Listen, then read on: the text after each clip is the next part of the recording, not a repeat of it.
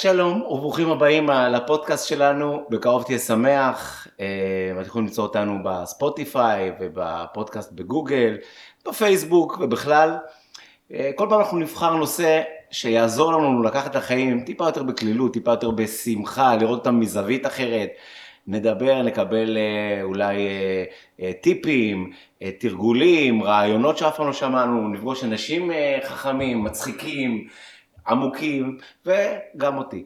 והיום, גבירותיי ורבותיי, נשים גברים, אנחנו מארחים איתנו את הקומיקאי, מבחינתי מספר אחד בארץ, שלומי קוריאט, שהוא גם חבר, גם קומיקאי, גם שחקן. שהוא קודם כל חבר. אחר כך? אחר כך הוא שחקן, אחר כך הוא קומיקאי. ובסוף? נראה לי בסדר הזה. וגר בפתח תקווה. וגר בפתח תקווה, עיר האורות. ואנחנו נסלח לו על זה. שלומי, מה שלומך החיים שלנו? בסדר, כפרה, הכל בסדר גמור. קודם כל אני מתרגש מאוד שאנחנו נפגשים היום לפודקאסט, אני עוד מחפש את הזווית לשבת, ואנחנו מכירים הרבה הרבה מאוד שנים, ודווקא איתך, אולי אתה הבן אדם הראשון שהייתי רוצה לפתוח איתו את העניין הזה בפודקאסט, אתה מופיע הרבה מאוד שנים. מצחיק עם כל הדמויות שאתה עושה וגם בסטנדאפ שלך. איזה בן אדם שלומי קוריאט? תופסים אותו אנשים ברחוב? אומרים לו את המשפט, בחייאת שלומי, בחייאת, אתה קראת אותנו לצחוק, איך אתה בחיים שלך? גם בחיים שלך אתה כל היום ככה עושה צחוקים, קורע את הילדים שלך, מצחיק את אשתך. אני חושב שזו שאלה שאני שאלתי לא מעט פעמים, זאת אומרת, האם אני מצחיק גם מאחורי המצלמה או לא על הבמה. כן. ואני יכול להגיד שזה, ההצחקה בחיים האמיתיים היא במינון מאוד נמוך יחסית. זאת אומרת, אני משתדל אה, פחות לעבוד בלהצחיק, כשאני ברגעים הפרטיים שלי. בתוך, ה, בתוך הבית עם הילדים וזה, יש הרבה מאוד פעמים שאנחנו משתתים וכאלה, אבל מי, ש, מי שפוגש אותי אה, באופן פרטי, הרבה מאוד פעמים אומר לעצמו, למה אתה כזה רציני? כן. איך זה שאתה כזה רציני? וזה כאילו הקונטרסט שבין מה שהם מכירים לבמה מהטלוויזיה למה שהם פוגשים בחיים האמיתיים הוא, הוא יחסית מאוד גדול. כי אני אישית מרגיש שדווקא ברגעים שאני בבית, ברגעים הפרטיים שלי, אני כאילו לא צריך לשים את המסכה של המצחיקן. שדווקא שם אני הכי אני. ואני מרגיש דווקא אני נוח בלא לנסות להצחיק. ואתה מוצא את עצמך, אני, אני, אני מדבר עליך, אני מרגיש כאילו אני מדבר על עצמי, מוצא את עצמך הרבה פעמים שאומר, בואנה כרגע ירדתי מהבמה, השקפתי אלפיים איש, אלף איש, שבע מאות איש. אני לא יכול להשתמש בכוח הזה שעכשיו היה בבמה כדי להביא את זה ליום יום, להיות יותר שמח. זה לא שאני לא מביא את זה ליום יום, אני חושב שבשורה אה, התחתונה, אם אתה מצחיק אז אתה מצחיק. ואם אתה מצחיק אתה משתמש בהומור, גם ביום יום שלך, לפעמים גם לא באופן מודע. אני יכול להגיד לך שבחיים האישיים שלי, ההומור הציל אותי הרבה מאוד פעמים. הרבה מאוד פעמים, מאז שאני זוכר את עצמי.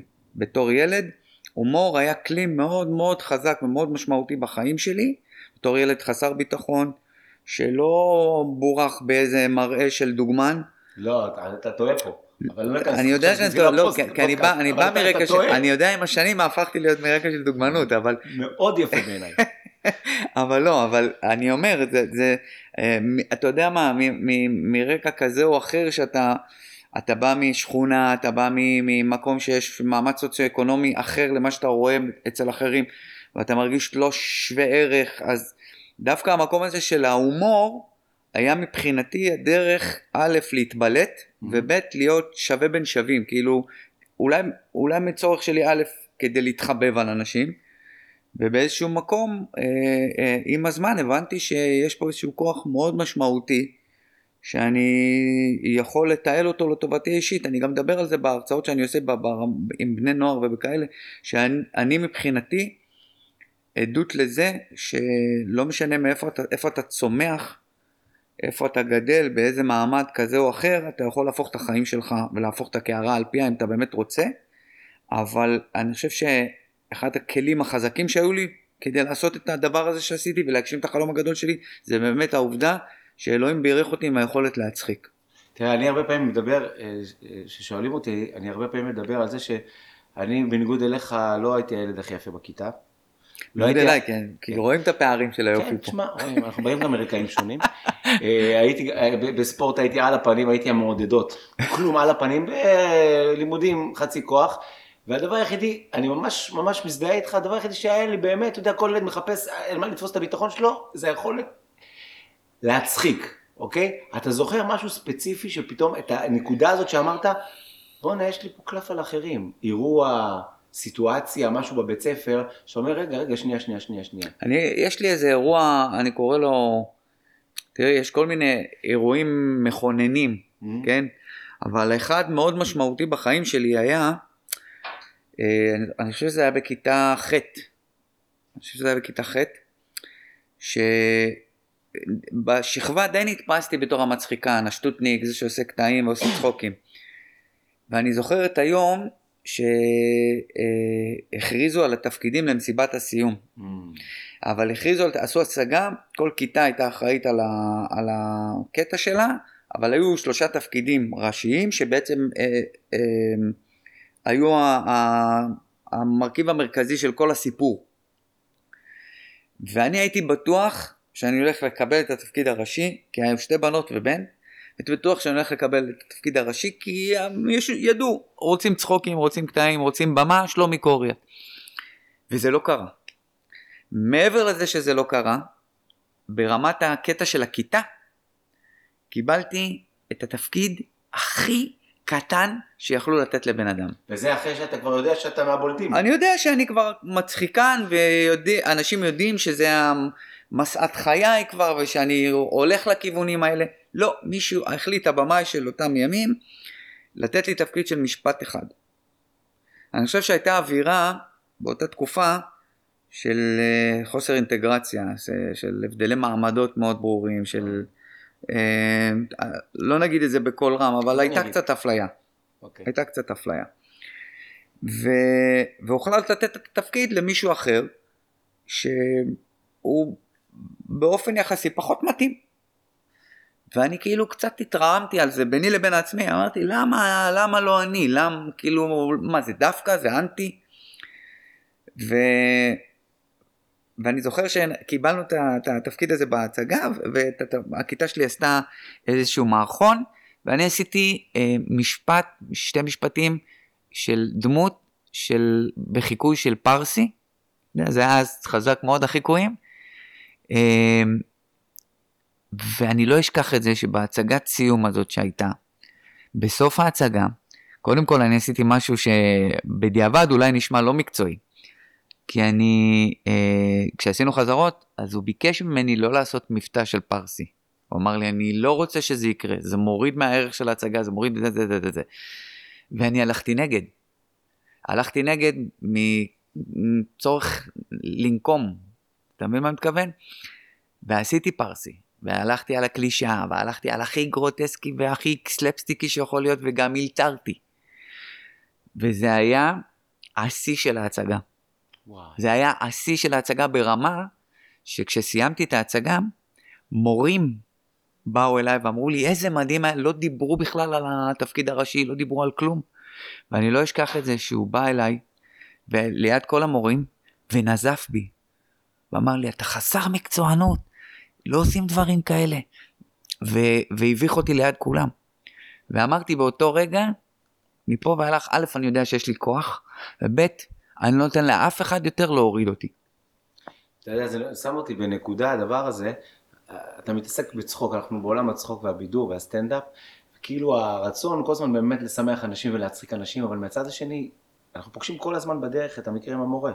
לא קיבלת את התפקיד שאתה רוצה, לא קיבלת את הסדרה, אנחנו בתקופות המתנה. כן. איך עכשיו שלומי, עם כל מה שיש לו בחיים, עולה לבמה, עושה קאט, ומצחיק את כולם. אני זוכר את עצמי בתקופת חרדות, כי כשאני מתחיל, הר- הר- הראש שלי בחמש דקות, גם בהופעות, גם בסדנאות עד היום, אני מתחיל את המופע בחרדה, המוח שלי מפוצל לשתיים, מצד אחד מדבר אוטומט, מצד שני המוח שלי במקום אחר.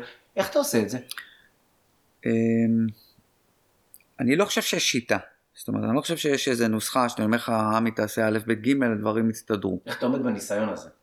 אני אגיד לך מה, אני חושב שגם זה עניין של שפשוף וניסיון, שאתה כבר הרבה זמן עושה את הדברים, אתה כבר יודע לעשות את הסוויץ'. מצד שני, אני מרגיש שדווקא המקום הזה של הבמה, של לעלות, להצחיק, זה סוג של תרפיה, זה טיפול פסיכולוגי גם בשבילי, וזה גם המקום שבדיוק להתמודד עם הפחדים האלה. היתרון במופע סטנדאפ שאתה יכול לקחת את החרדות האלה ואת הפחדים האלה, לדבר עליהם, Mm. ולהפוך אותם לקומדיה. אה, אני יכול לספר לך, אתה צוחק, אתה צוחק בהופעה? בוודאי אני גם צוחק על המקומות החלשים האלה. יפה. אני חושב שזה מה שמחבר. אני מאמין בקומדיה שהיא אמת. אם אין אמת בקומדיה, היא לא מצחיקה. בסטנדאפ לצורך העניין. אם אין אמת, אם קהל לא מייצר איזושהי הזדהות וחיבור, זה לא עובד. אני יכול לזייף בדיחה ולשקר אותה, אבל היא תצחיק לא כמו שהיא תצחיק אם היא תהיה הדבר הזה שהקהל יישב ויגיד וואי איך זה קרה לי, כמה הוא צודק, איך אני מתחבר לזה. זה האסן של מופע טוב, זה ההבדל בין מופע טוב למופע טוב, למופע אחר. ואני, ואני אגיד לך משהו אחד לגבי ה, הרגעים האלה של חרדות, או לבוא ולעשות סוויץ', סוויץ' ממקום שקשה לך למקום שפתאום אתה צריך להצחיק 500-600 איש. אני הייתי בטור בארצות הברית, זה קרה לי לפני שנתיים וחצי, אני חושב שדיברנו גם, אני ואתה זוכר שחזרתי, חזרתי הפוך לגמרי. וחזרתי הפוך ברמה שלא רציתי יותר להופיע, לא רציתי לעשות כלום, רציתי להוריד הילוך לגמרי. וזה קרה כי היה לי עומס בלי עין הרע מפה עד הודעה חדשה. הנה, בין קיבלת מה שאתה רוצה. שבעה פרויקטים לזה, כן, אני חושב שהקורונה הייתה ההפסקה הזאת שכולנו היינו צריכים. אבל אני זוכר את הרגע הזה שאני על הבמה בארצות הברית, במופע, יש אלף איש בקהל, ודקה לפני שאני עולה לבמה, אני בהתקף חרדה של החיים. וואו. אבל, אבל של החיים, מעורער לגמרי, לא יודע מימיני ומשמאלי, כלום, לא, אני בסטרס שאני בכלל לא זוכר, רגעים שאני עולה ופתאום אני לא זוכר את המופע, פתאום blackout על המופע. איך אתה יודע שזה חרדה אבל? אני כבר מזהה את, הדפוס. מה? תן את. אני מזהה את זה שאני, אה, מה שנקרא, מתחיל להסתובב סביב עצמי. אוקיי. אני מזהה את זה שאני מתחיל אה, היפרוונטילציה לפעמים, אין אוויר. אין אוויר. אה, פתאום הכל סוגר עליך. פתאום המחשבות שלך מבולבלות. עכשיו, בסיטואציות אחרות הייתי הולך לעשות אק"ג, כי הייתי בטוח שאני עובר התקף לב או שבץ. ואני גם כזה חרדתי, אז בכלל זה מוסיף לאירוע. אבל אני זוכר גם את השנייה הזאת שבו אתה שומע, גבירותיי ורבותיי, קבלו את שלומי קוריאט, וואו, וואו. ואני עולה לבמה, ואני שומע מחיאות כפיים, אז יש דקה של טשטוש, שאני, יש איזה small talk עם הקהל, ואני מנסה לסדר את המחשבות, ומהצחוק הראשון, זהו, נגמר. לא יודע להסביר את זה, פתאום אתה נשאב פנימה לתוך הדבר הזה, וכל המצוקות וכל הזה, אתה אומר, רגע, זה עכשיו, אוקיי, שמים פה, נחזור לזה עוד מעט, עוד שעה וחצי אני אחזור לזה, אבל תן לי רגע. ו- ואתה אינטואיט לגמרי. ומה קורה אחרי שעה וחצי? וזה המדהים, שאחרי שעה וחצי, ה- כנראה השילוב של האדרנלין שרץ לך בראש, וה... לא יודע מה, איך קוראים לזה, סרטונין, או אני לא יודע איך קוראים לדבר הזה, שמייצר את השמחה, או לא יודע מה, משתלט עליך, ואתה לא... אתה פתאום שכחת שלפני רגע היית באיזשהו התקף חרדה. תראה, זה, זה מדהים, כי חק, חקרתי את הדבר הזה, ובאמת עניין של המוח, המוח מכניס לנו ביום 70-80 אלף מחשבות, 70-80 אחוז מזה פח אשפה. כן. אם אנחנו תופסים את המחשבה יותר מכמה שניות, היא נתפסת במוח. אחרי כמה דקות היא הופכת להיות מחשבה טורדנית, ואז חרדה. אז אני אוסיף אתה לך. לזה. אני אוסיף לך לזה. אחרי שחזרתי מארצות הברית, חזרתי ישר לטיפול פסיכולוגי. לא עשיתי את זה שנים. וקודם כל, לא בושה ללכת לפסיכולוג למי שחושש מזה. זה יכול להיות הצלת חיים. וזה זה הצלת חיים. ומעבר לזה שזה הצלת חיים, זה הרגע שבו אתה מתנקה. אני יכול לדבר איתך, אני יכול לדבר עם אשתי, יש אנשים לדבר איתם, אבל דווקא כשאתה יושב עם מישהו חיצוני, שהוא גם מבין קצת ברמה המקצועית, אתה מקבל טיפים אמיתיים. אחד הדברים שהיא אמרה לי, זה שאת המשפט הראשון, שבאתי, שיתפתי אותה, לא ידעתי על מה אני בא להתפרק בכלל.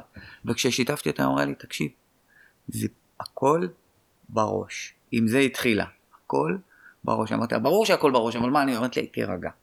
ברגע שאתה מבין שזה רק מחשבה, שאין לה קיום מציאותי, זה רק מחשבה.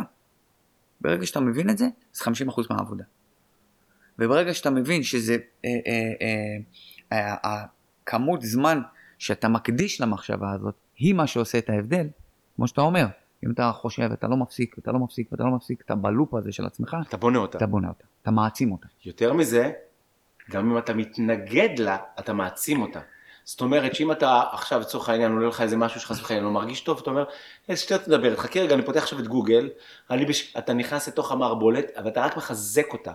ומה שלמדתי כן. בדבר הזה, שבסופו של דבר אתה צריך לדעת שיש את המחשבה הזאת שמורידה אותך, וללכת להמשיך לעשות את מה שצריך לעשות עכשיו, להופיע. אני, אני גם חושב שברגע שאתה אומר לעצמך, למה אני חושב את המחשבה הזאת, כן. זה הדבר הכי גרוע לעשות. Mm. כי הלמה, פותח. הלמה מייצר פתח לשאלות. וזה מה ש... והדבר היחיד שהיא אמרה, זה להגיד, בסדר, אז אני חושב את המחשבה הזאת. בסדר, וללכת לעשות מה שאתה צריך לעשות. לגיטימי, לגיטימי. תראה, זה קל נורא להגיד, להגיד את זה, נורא קשה ליישם את זה. אבל זה עניין של תהליך, של למידה, של השתפשפות בדבר. היום, אני יכול להגיד לך שאני לוקח הרבה מאוד דברים ב... ב... ברמת ה-50 אחוז. מה זה אומר? אני לא ב... אני לא, אני לא מאבד שליטה. אה? אני כאילו מבין לטוב ולרע מה זה, אבל אני זורם עם מה שיש. אבל זה הרבה פעמים קשור גם לרמת הלחץ. זאת אומרת, אתה יכול לקחת על עצמך הרבה מאוד עבודות, להיות מבסוט כביכול, כי הנה קיבלת את מה שרצית, אבל את ה... לנפש זה לא מעניין מה אתה עושה, באיזה אה, סדרות, סדרות עכשיו אתה מצלם. זה לא רק במ- במובן המקצועי, אני מדבר במ- במובן הרחב, זאת אומרת, יכול להיות דברים שהיו מייצרים אצלך סטרס. באופן, אה, אה, באופן שיטתי, מה שאני עושה לעצמי זה שאני, נכון להיום, בחירה כמובן, יש דרכים להתמודד גם עם הזה, אם זה ברמת התרופה ואם זה ברמת העבודה הנפשית. בעיניי השילוב של שניהם הוא שילוב אידיאלי, אבל הבחירה האישית שלי היום היא פחות להיכנס ללחץ, כי הלחץ לא יפתור את הבעיה. מה זה פחות להיכנס ללחץ? אתה מוריד מעצמך דברים, אתה אומר לעצמך תיכנס ללחץ, אתה תיכנס אה, ללחץ. גם, גם, גם, נניח לצורך העניין אם אנחנו מדברים מקצועית, כי זה הכי קל להבהיר את זה ברמה המקצועית, אם יש תקופות שבהן אתה עובד פחות, כן. אז יש את ה... אם היינו מדברים לפני עשר שנים או לפני חמש שנים, היה את הרגע הזה, וחווינו את זה יחד, כן. של יואו, למה לא מתקשרים? למה זה עושה? למה אני לא מקבל? מה, יכול להיות שלא אוהבים אותי? יכול להיות ש... אתה מכניס את עצמך ללופ של שאלות, היום אני לא שם. אם אין לי את זה, אז אני ניגש לדבר אחר, ואם אין לי את הדבר האחר, אז אני מוצא עניין, תחומי עניין אחרים, שפותחים לי אפשרויות אחרות, גם קר... קרייריסטיות, וגם באופן עקרוני, משחררים ממני מהלחץ, כי כשאני עסוק בדברים אחרים, אני לא עסוק בלחץ עצמו. לחץ יכול לבוא גם ממקום חיובי, אגב, לא רק ממקום ברור, ברור, מהצלחה. ברור. פתאום אתה מצליח ופתאום קוראים לך תוכנית, איך אני מסתדר עם כל הדבר הזה, איך אני מקדיש לכולם את הזמן. גם זה מייצר לחץ. נכון, אני, אה, אני הרבה פעמים, היום אני מודע לזה, כי כשאתה צעיר אתה לא מודע לדבר שעובר. הייתי מקבל איזה בשורה טובה, אפילו הייתי טס לחו"ל, בבדיקת דרכונים, הייתי אומר, זהו, עכשיו עוצרים אותי. ומתחיל להמציא. השארתי את הדוד דולק, הב- הבניין הולך להישרף. סתם במוח? כן, אני לא יכול להתמודד עם הטוב שיש. ובדקתי את העניין הזה, והרבה פעמים הנפש, ימימה אומרת, הנפש זקוקה לירידותיה. הנפש לא יכולה כל הזמן להיות בהיי. יש לה היי, היא מחפשת את הטריק איך להוריד את זה. עכשיו, אם אתה כבר מכיר- את התחכום של הנפש, אתה לא מתרגש מזה. רוצה להגיד לך, אני היה לי לפני איזה חודש לדעתי, איזה רגע, איזה יום אחד של היי, אבל ברמה שלא חוויתי בחיים שלי, כן? יומיים אחרי זה נהייתי חולה. אתה- מבין מה אני אומר לך? היה לי יום אחד של היי שכאילו דברים קורים ואתה אומר הנה זה עד כאילו מה אתה שואף לשם? אתה כבר תופס את הדבר הזה שנקרא היי האושר הזה האולטימטיבי הזה במרכאות. יומיים אחרי זה מרוב שלא ידעתי להתמודד איתו נהייתי חולה. נהייתי חולה ברמה של עייפות ושל חוסר חושק חשק לעשות כלום. אבל זה כי אתה לא יודע להתמודד עם הדבר הזה. אני אני בן אדם שמאמין באיזונים במינונים נכונים היום, אתה... מה- היום, היום, היום. פעם זה היה ככה ופעם זה היה ככה. היום אני חושב שיש איזשהו גיל בינה שאתה מבין שאתה מגיע לדבר הנכון לך. ואחד הדברים שמורידים לי את הלחץ זה קודם כל ההבנה זה ש... איך אומרת אופירה? מה ששלי שלי. וואו, מה אז אתה- ששלך שלך. אז אתה עובד על האמונה שלך גם. אני, אני לא יכול לקחת... אספר לך משהו. שמעתי פעם איזה איש, לא משנה, איזה מישהו רב או איש שאומר משפט מאוד פשוט. אומר, כל אדם יורד לעולם עם שק. מהמם. בשק יש לו את הצרות שלו, את ההטבות שלו, את החיים שלו, את, ה, את הקשיים שלו, את הכסף שלו, את כל הזה. עכשיו, זה כל אחד יורד עם שק, הוא לא יורד כי הוא הביא את השק, אלא כבורא עולם שלח אותו עם מה שמתאים לו להתמודד עם החיים האלה, לתקופת הזמן שהוא נמצא בעולם הזה. אין לך, כבן אדם, את הזכות לבוא ולהגיד למה בשק של זה יש אה, פרארי ובשק שלי יש פיאט אונו. זה הוא החליט מה יהיה לך ומה יהיה לך. אבל הוא שלח אותך עם עוד דבר, עם שאיפות, עם רצונות שיהיה לך את מה שיש לבן אדם הזה. הוא נותן לך את האפשרות לבחור להגיע למקום הזה. וברגע שאתה מבין שמה שיש לך מתאים לך, יותר קל לך. אמר פעם, היה לי שיחה פעם עם ציון ברוך ואמר, אמרתי לו, וואי, תחדש על האוטו, זה אוטו יפה. הוא אומר לי, אחי, זה לא שלי. אמרתי לו, מה, זה של הבנק? הוא אומר לי, לא, זה גם לא של הבנק, זה הכל שלו. שלח אותנו, אנחנו בינתיים נהנים מזה, יחליט מחר שזה לא שלי, זה לא שלי. תהנה. אני עסוק היום בליהנות ולנצל את החיים שלי, וזה האושר, זה כאילו מבחינתי כן.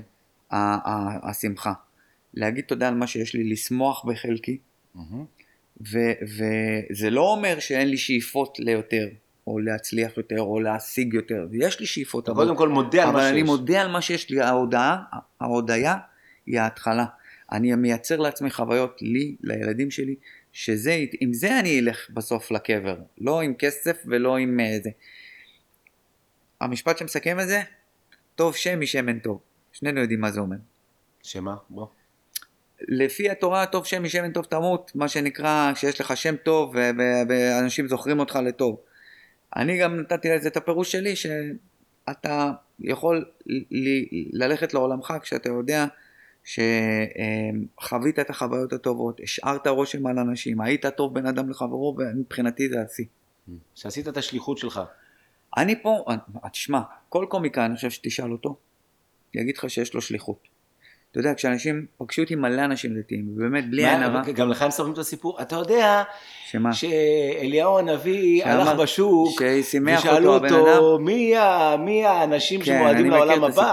אז הצביעו על שני הליצנים ואמרו כן, לו, כן, כן. אלה כן. האנשים של העולם הבא. אין הופעה שלו אני מכיר את הסיפור הזה ואומרים לי את זה, אבל הרבה מאוד אנשים פוגשים אותי, הם לא דתיים ברובם. ו... ואני מקבל באינסטגרם ובפייסבוק, ואחד המשפטים, אתה יודע, בתקופת הקורונה בעיקר, שהייתה תקופה אינטנסיבית, והעליתי סרטונים מצחיקים שאנשים אומרים, איך שימחת אותנו, והברכה שאני הכי שמח לקבל מהאנשים, זה לא וואלה ש... שזה, אני אומר שתמשיך לשמח וואו. את העם ישראל, שתמשיך לשמח כי השמחה זה שליחות. אז אני, אתה, אתה, אתה, אתה משמח את עם ישראל, עשיתי איתך הצגות, הייתי איתך מאחורי הקלעים. וצחקנו מלא. מה זה צחקנו? אין הפקה שצחקתי איתה יותר בעולם מה שצחקתי איתך. נכון. זה פודקאסט בפני עצמו, אבל הרבה פעמים אתה בשליחות שלך, אתה גם בא איתי להתנדב בבתי חולים, ובהופעות שלך, ובסטנדאפ, ולפעמים אתה תופס את עצמך לפעמים כועס, באוטו, בבית. על מה? מעצבנים אותך, ובאותו רגע, אני מרגיש את זה, באותו רגע אתה אומר לעצמך, בואנה שלומי, אתה כועס, אתה עצבני, אתה, אתה בוא, אתה, אתה, אתה הבן אדם הכי מצחיק פה. איך, אנחנו... איך, איך, איך, איך אתה עושה איזה, איזה, איזה, איזה קומבינה עם עצמך? איך, אתה בשליחות עם אחרים, איך אתה עושה את זה עם עצמך? קודם כל, מותר לכעוס, מותר להתרגז, מותר הכל, אנחנו בני אדם, אחי, אני, אני לא מכונה, יש לי רגשות, יש דברים שמעצבנים אותי, יש דברים שמכעיסים אותי, יש דברים ש, שגורמים לי לקנא, יש... אני בן אדם. אבל השתפרת? אבל אני חושב שלמדתי, okay. שוב, אוקיי. לשים את הדברים בפרופורציה, וזה האיזונים וזה המינונים שאני מדבר עליהם. ביום שאתה מבין שאתה, ביום שאתה יודע לעשות את ה... את ה לשים את הדברים ב, בתוך, אה, אה, בתוך איזושהי תבנית פרופורציונלית לחיים, אתה יודע, אנחנו, ניקח את זה דוגמא, אנחנו הולכים לבקר ילדים חולי סרטן, לא עלינו, השם שמו. Mm-hmm. אתה יוצא משם ואתה מקבל פרופורציה על החיים. לפני כן כעסת, לפני כן ניסית לעשות איזה מהלך ולא צלח לך, אתה בא ואתה אומר, על מה אני מדבר? יש פה בן אדם שנלחם על החיים שלו. שהכניסה הזאת שלי או שלך או של ההוא עושה לו ולו לעשר דקות ולו לחצי שעה שמחה כזאת שתישאר איתו כל היום, על מה אתה מדבר? אז כן יש כעסים וכן יש זה, אבל בסופו של יום פרופורציות זה, אני חושב שזה ה... זה, זה הדבר. אבל המקצוע, במה שאתה מתעסק, עוזר לך גם להיות שמח יותר, גם לקבל פרופורציות יותר? נגיד אם היית עכשיו רואה חשבון או אמ, אה, צבעי, בסדר? היית בן אדם יותר שמח, פחות שמח? זה עוזר לך שאתה הולך ושמח אנשים? זה משפיע עליך? קודם שבכלל לא קשור, עזוב. קודם כל העובדה שאתה שומע אנשים צוחקים, ובכלל כשאתה שומע אנשים שאומרים לך אתה משמח אותנו, אז זה עושה לך טוב, אין. ספק. מעבר לזה שזה טיפול תרפי בשביל עצמך. להגיד לך אם הייתי שמח במקצוע אחר, אם זה היה גורלי והייתי צריך להיות, אני מאמין שהמקצוע בחר בי, לא אני בחרתי בו. אני, ככה אני מאמין. מי אבל שמת... אתה מתאר את הסיטואציה הזו שאתה הולך להופעה במצב מסוים, ואתה חוזר בן אדם אחר, או אחרי עשר דקות קורה לך משהו, איזשהו תהליך על הבמה, שעושה לך את התרפיה הזאת. כן, זה, אתה יודע, אין צל של ספק, אתה יודע, היו התקופה הזאת שאני מדבר שחזרתי מארצות הברית והייתי באיזה שברון, דווקא הרגעים של אחרי ההופעה היו היי של איזה חצי שעה, ואז אתה חוזר לדכדוך הזה שהיה לך. אבל, אבל, ה, אבל אתה מתחיל להבין מה מייצר אצלך את הטוב ומה מייצר אצלך את הרע, ואיזה מחשבות מובילות לפה ואיזה מחשבות מובילות לשם, שם מתחילה העבודה.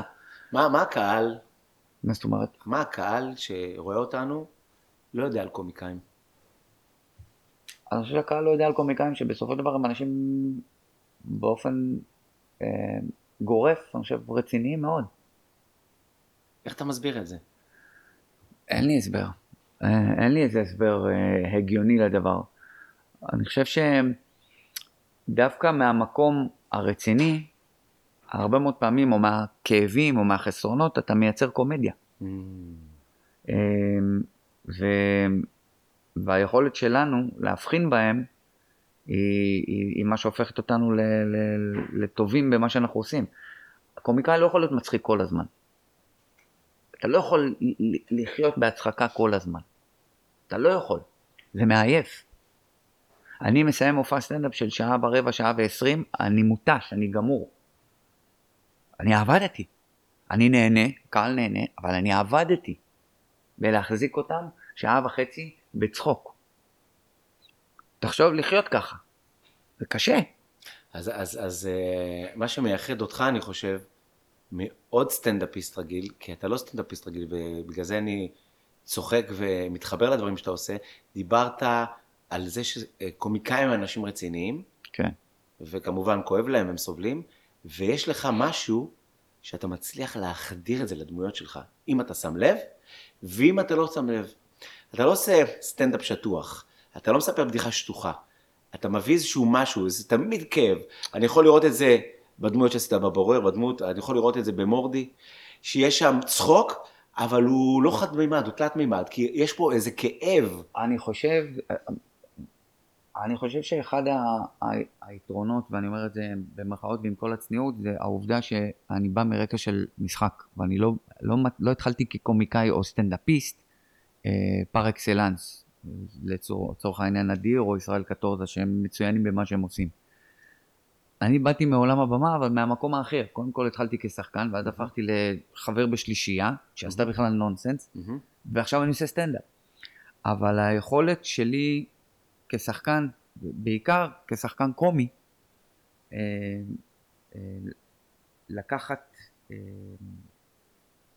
מה, מהמציאות שלי, מהדברים הכואבים שלי, או מה, מהחוויות האישיות שלי, ולשזור אותם בתוך דמויות שהן אולי גרוטסקיות או כאלה, ולנסות, לדוגמה מורדי, שזה לא מישהו אמיתי, זה מישהו מוקצן, אבל אתה, מופך, אתה מוסיף לו נשמה. זה פעם מישהו אמר לי שאתה מוסיף לדמויות שלך נשמה, ברגע שאתה מוסיף לדמויות שלך נשמה, האנשים מתחברים. אני... אתה בא מבית ספר למשחק, אתה יודע שיש שתי, שתי אסכולות, יש את אלה שהם שחקנים רגשיים, ויש את אני, הטכניים. אני אגב עובד מפנים החוצה. ואתה? אז לא, אז, יש, אז אני חושב שאני לא שחקן טכני. אני לא שחקן טכני, זאת אומרת, אני לא מקבל את הדמות ואני טכנית עושה אותה. אני חייב להתחבר אליה כמו ללבוש חליפה. ואני חושב שזה מה שהופך את זה לקצת יותר, אה, יותר אישי. זאת אומרת שדמות כמו מורדי קצת מטפלת בך. היא אומרת דברים ששלומי לא יגיד בחיים. מורדי, אבי הטחול, כל מיני דמויות שעשיתי לאורך החיים שלי, לצורך העניין אני בכוונה ציינתי שתיים שהפכו להיות מרכז מאוד רציני בחיים שלי, אבל כל מה שזה, הדבר הראשון שאני אומר לעצמי, זה איך אני הייתי נראה בנעליים של האיש הזה. אבל נאמרים, נאמרים שם דברים ששלומי בחיים לא היה אומר. בחיים לא הייתי אומר. נגיד, אתה יודע, אנחנו במודעות היום, ואנחנו לומדים, ואתה פסיכולוגים, ומאמרים, ופודקאסטים. מורדי, אם היו נכנסת עכשיו לטיפול פסיכולוגי, מה, נגיד, מה, מהמקום קודם כל הוא היה מאשפז את ה... מי שהיה מטפל בו היה מתאשפז. למה? כי הוא, הוא בלתי אפשרי. הוא בלתי אפשרי. הוא... מורדי זה מהטיפוסים האלה שהם בלי מסננת, קודם כל. זאת אומרת, מה שיוצא מפה, יורד לפה, הוא לא עובר רגע סינון של מה, איך זה, מה, מה זה יגרום לצד השני, יפגע בו, לא יפגע בו, כן נגיד יפגע בו. הפסיכולוגית אומרת לו, אני חושבת שאתה בילדות עברת פוסט טראומה. פוסט טראומה חותך, בואי נתחיל עם זה, נראה שאת בפוסט טראומה ואחרי השיחה הזאת את תצאי מפה בכלל על כדורים. אבל לא, אבל זה כאילו, זה, זה דמות שנותנת לנו, לי כשחקן, חופש, בגלל שאין לו מסננת, לעוף. אבל אתה מצד שני אומר, רגע, אז למה הקהל אוהב את האידיוט הזה? למה? למה הקהל אוהב... את הליצן השוטה שאומר את האמת. למה הקהל אוהב את אבי הטחול שהוא הפושע האכזרי הזה שמתה? למה? למה אוהבים את זה? ופה אני מרשה לעצמי להגיד דבר אחד, שאני מוסיף את הנשמה שלי. שאתה לא רואה את אבי הטחול, אתה רואה את שלומי אבי הטחול, אבל אתה רואה את שלומי קודם, יש חצי שלומי חצי אבי הטחול. ואתה מתחבר לשלומי, ובדרך שלומי אתה מתחבר גם לדמות. מה יש, מה יש במורדי שהוא שלומי, שהוא, שהוא, שהוא הכי שלומי? אבל הוא לא אומר אותו. אני חושב שהוא, גם כשהוא אומר את הדברים הקשים הוא עושה אותם בחן, זאת אומרת הוא, הוא, נגיד מה מור- מורדי היה אומר, ששלומי היה מת להגיד והוא לא יגיד. אני חושב, לא ש... נעים, לא- אני חושב שחצי מהדברים של מורדי אמר, קודם כל על לרדת על אנשים בדוך ולא לדפוק להם חשבון, אתה יודע לפעמים אתה אומר, אני, אם אני אגיד לו את האמת בפעם אחת. אם אני אגיד לבן אדם הזה את האמת, עזוב את המערכת יחסים שהיא נגמרה, אבל אני חושב שאני אפגע בו מאוד. מורדי יגיד את האמת, ו... ועדיין יגידו, טוב, אבל זה מורדי, זה אידיוט. אתה מבין? אבל הוא, הוא אומר את האמת, וכולם יודעים שהוא אומר את האמת. אז אתה מבין שיש לך יכול, יש לך שופר, שאתה יכול להוציא ממנו את העצבים שלך, את הדעות שלך, וזה, וזה, אה חבר'ה זה לא אני. כן, זה לא באמת, זה זה, מורדי. זה לא באמת הדעות שלי, אתה יודע, אני לא, אתה יודע, מורדי אומר דברים בסדרה שהם לא הדעות שלי, אבל זה גם לא הדעות של הזה, זה פשוט, הוא, הוא מייצג תקופה, הוא מייצג... זה אולי רגשות, את הכעסים אתה יכול להוציא. אבל אתה יכול, אתה יכול לעשות איתו הרבה מאוד דברים, אתה יכול לעשות הרבה מאוד, הרבה מאוד אה, אגרסיות להוציא דרך הדמות הזאת. מה אתה עושה היום כדי להיות בן אדם יותר אה, בסנטר, יותר רגוע, יותר שמח, שלא ידעת לעשות לפני 15 שנה, שלא ידעת אם הייתי עכשיו משמיע לך את זה לפני 20 שנה, הייתי אומר, אחי, מה אתה אני מדבר? אגיד לך, אני חושב שאחד הדברים המרכזיים שאני עושה, זה פחות מתעסק באחרים. Hmm, אנחנו שחקנים, אנחנו עם של אגו, כן. אנחנו עם ש... זה- וזה מקצוע מטורף שהוא אין סייפטי אין בו, בטח אם אתה בא, הופך להיות בעל משפחה. אגב, זה מה שהקהל לא יודע. הוא רואה, הוא רואה את הצד של הזרקורים, של הפרסום, לא הוא לא כזה, מכיר זה- את הצד השני. אני לא חושב שזה צד של זרקורים, אנחנו לא הוליווד, אנחנו, אנחנו צד, אפ... זאת אומרת זה אפרורי מאוד המקצוע הזה, אנחנו קמים בארבע בבוקר, אנחנו יושבים לאכול את החביתה המגעילה בארבע בבוקר, אנחנו עובדים אתה 12 מדבר שעות. על בצילומים, ביום צילום. בוא, באופן כללי, אתה יודע, זה מקצוע אפור, אז נכון, יש יותר מצלמות עליך, כי זה חלק מהעניין. כן. אתה יותר חשוף. אה, אבל אני חושב שמה שלמדתי על עצמי, פעם הייתי מתעסק בלמה להוא יש יותר ממני, או למה ההוא עושה יותר ממני. Hmm. היום אני מתעסק באיך אני מייצר לי יותר, מבלי לגרוע מאחרים. וגם אמרת משהו מאוד נכון קודם, אתה מתעסק גם בלהודות. קודם כל, כשאתה מודה, אתה כבר מתמקד במה שיש לך ואתה פותח לדברים הבאים. תשמע, זה דבר מאוד מאוד קשה, בדיוק אתמול הייתה לי שיחה עם אתה אשתי. יודע איזה כוח יש להודיה? אנשים לא יודעים, יודע, זה אתה חלק יודע, מה- חלק מה... אנשים לא יודעים בספר. איזה כוח יש להודיה. עזבו רק להניח תפילין ולהגיד תודה בהקשר. בינך לבין המקום. להגיד תודה, לפעמים סתם באמצע היום לבוא ולהגיד תודה, איזה כיף שיש לי את האוטו הזה, איזה כיף שאני נוסע, שיש לי את הבית הזה, שכיף שאני מסוגל להגשים לעצמי את החלום הזה. זה לא מובן מאליו בעיניי. לעומת להסתכל על אחרים, אתה יודע, התחלתי להגיד שהייתה לי שיחה אתמול עם אשתי, בן אדם יכול להיות לו עשרה מיליון דולר בחשבון, אבל אם הוא יסתכל על הצד השני ויגיד, שמע, הוא יש לו 30 מיליון דולר, אבל הוא גם חי באיזה אי בחו"ל, אז מה זה עשרה מיליון דולר שאני גר פה בישראל? מה, מה עושה עם זה? יש, הוא, יש סרטון, סרטון שראיתי, שמבהיר בדיוק את הנקודה הזאת, שרואים מישהו שנוסע על אופניים, ורואה איזה בן אדם נוסע על אופנוע. Mm. והוא נוסע, איך בא לי על האופנוע הזה? ואז הוא מקבל את האופנוע הזה. ואז הוא רואה בן אדם שנוסע על איזה רכב יפה כזה, רכב ספורט. רכב נורמלי. הוא אומר, איך בא לי את האוטו הזה? מה אני הולך, מה אני נוסע באופנוע הזה? והוא מקבל את האוטו הזה. ואז הוא רואה את הבן אדם הזה שנוסע על רכב, על פרארי. הוא אומר, איך בא לי את הפרארי הזאת, יאללה.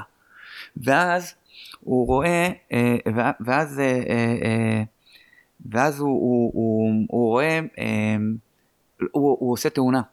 והוא יורד על כיסא גלגלים. והוא רואה בן אדם הולך. הוא אומר, איך בא לי ללכת. והגלגל הזה של לראות ולהעריך בסוף את הדבר הזה שיש לך אותו כמובן מאליו, הוא הדבר. אתה מבין? לפעמים אתה מסתכל ואתה אומר, איך בא לי את זה, אבל אתה לא מסתכל רגע ואתה אומר, איזה מזל שיש לי את מה שיש לי. יש משהו בחסידות שאומר, בן אדם מתפלל לקבל את מה שהוא רוצה, ולפעמים אוי ואבוי אם הוא יקבל את מה שהוא רוצה. כי הוא לא יודע אם הוא יעמוד בניסיון הזה. זה אחד. מצד שני, זה לא בא ולהגיד, חבר'ה, אל תשאפו לי יותר, תהנו ממה שיש. לא, תסתפקו במה שיש, זה טוב, כל עוד יש לכם ואתם יכולים, אבל אם יש לך ואתה יכול להגשים לך את החלום הזה, אז תגשים, הכל בסדר. אני רק בא ואומר, אם, אם אתה נמצא במצב שבו מה שיש לך זה בהתאם ליכולות שלך, תהנה ממה שיש לך. אל תגיד, לא, לא, לא, אם זה נושא אני גם, אני חייב כזה. אני חייב כזה, אם הוא יכול אני יכול. לא, יכול להיות שהוא יכול ואתה לא יכול. יכול להיות שאם אתה תאכל פתאום ואתה תגשים את זה, עם, עם המעט אמצעים שיש לך, אתה תבין שאתה עשית טעות מאוחר מדי. זה מזכיר לי שהייתי קטן, באמת, הייתי, חלמתי להצליח בתור שחקן, באמת. והסתכלתי על אה, העבודה של אבא שלי, על נגרים, על נהג אוטובוס, יאללה, איזה עבודות, כאילו אין להם שמחת חיים. אני, שאני אהיה על הבמה, אני אקבל את הכפיים, שם רק אני אגשים את עצמי. ואני מתחבר לנקודה האפורית שאמרת, בוא, אנחנו אנשים רגילים, אנחנו אוכלים את הביצה. כשהופעתי אצל אדיר מילר, ההצלחה כאילו הגיעה במכה. אז נסעתי, נסעתי יום אחד באוטו, אה, רווק בתל אביב, עומד בפקק, מישהו אומר, פתח, פתח את החלון, פתח, פתח, פתח, פתח את החלון, פתח, פתח, פתח. בואנה, אתה, אתה לא אדיר מילר? אני אומר לו, כן. אז מה זה האוטו המאפן הזה? כן, אנשים חושבים שאתה, שזה הוליווד, מה שהם רואים בזה, ושגם הוליווד זה פייק אחד גדול. עזוב, אנחנו מדברים על הוליווד, אבל אה, בוא, גם, אספר גם השכנה, משהו. גם השכנה שמסתכלת על שכנה בטיקטוק, או באינסטגרם, חושבת פעם. שהיא גרה בהוליווד והכל, פייק. פעם, פעם, פעם, פעם. אה, אתה יודע, ההצלחה יכולה לבוא לך ויכולה לט- לטמטם אותך גם, אבל היא גם, זה קורה לכולנו, שאתה חושב שאתה הכי טוב בעולם. אתה חושב שמגיע לך הכל כי אתה איש מוכר. בהתחלה, בהתחלה, ככה גם אני הייתי. אני זוכר שנכנסתי לבית מרקחת והתור, ובאתי ועקפתי את האנשים. אמרתי, לא יעשו מזה עניין. ואז אומר לי, ואז מישהו אומר לי, מה? אני אומר לו, לא, לא, שטויות, הרופא שלח אותי. הוא אומר לי, אז מי שלח אותי? נראה לך הנגר? כאילו, אתה חושב שמגיע לך הכל, אתה חושב שזה זה, ולאט לאט אתה מבין שלא, בואנה, אנחנו פה, כולם שווים בשווים, ההבדל הוא היחידי, שאתה עובד בטלוויזיה, אז מה? אתה חשוף יותר לאנשים, הוא, נע, הוא עובד בהייטק, או הוא עובד כנהג אוטובוס, ואתם אותו דבר, אין ביניכם הבדל. בפודקאסט הזה הורדנו לאנשים את כל האשליה. את כל לא. מי שחשב ש... אני לא יודע אם זה, הש... תראה, בוא, בוא רגע נגיד גם דבר אחד טוב לטובת המקצוע הזה, אני לא חושב שזה עניין, תראה, מי שנכנס למקצוע הזה כדי להיות מפורסם ולעשות כסף, אתם לא במקצוע הנכון חברים, תחשבו פעמיים.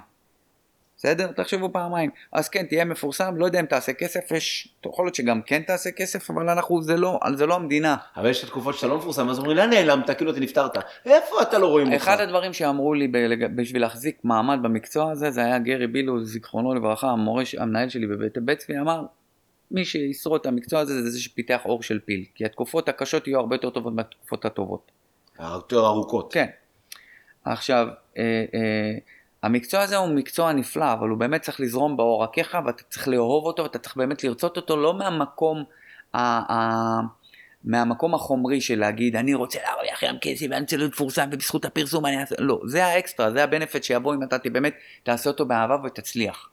אבל אני נכנסתי למקצוע הזה ממקום של רצון לשמח, רצון לשחק, רצון לעשות דברים, זה אהבה שאני לא יודע להסביר אותה, אני לא, אני לא יודע אם אני יכול לעשות עוד דבר, אתה יודע, יש לי עוד עכשיו, אני עושה עוד דברים, אבל אני אומר, זה הדבר שבו אני, ח, אני חי. אפשר להגיד את המשפט הקלישאתי, שאתה לא בחרת את המקצוע. נכון, בא. אמרתי, אני לא בחר, אני, זה לא קלישאתי, זה האמת לאמיתה, אני לא בחרתי את המקצוע, המקצוע בחר בי. זאת אומרת, אם אני יושב בבית ואומר, מה אני, אני הולך להיות אדריכל, הולך להיות עכשיו אה, זה לא שאתה קם מורה ואתה אומר, אני אהיה או- שחקן ואני מחר אני אהיה שחקן. אז לא. זה לא. אז לא אל תעשה את. זה. זה גם לא עובד ככה.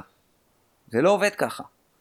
אה, אבל, אה, אבל אני באמת בא ואומר שבמקצוע הזה יש גם יש הרבה מאוד דברים טובים. קודם כל העובדה שאתה, הוא שומר עליך צעיר, בוא, בוא נגיד את האמת. אתה צריך לשמור על עצמך גם. שומר עליך צעיר, יש לך מחויבות כלפי עצמך, זה כאילו אחד, אחד עם השני, זה יד רוחצת יד, אבל זה גם, איזה כיף זה לקום ולשים תחפושת כל פעם משהו אחר.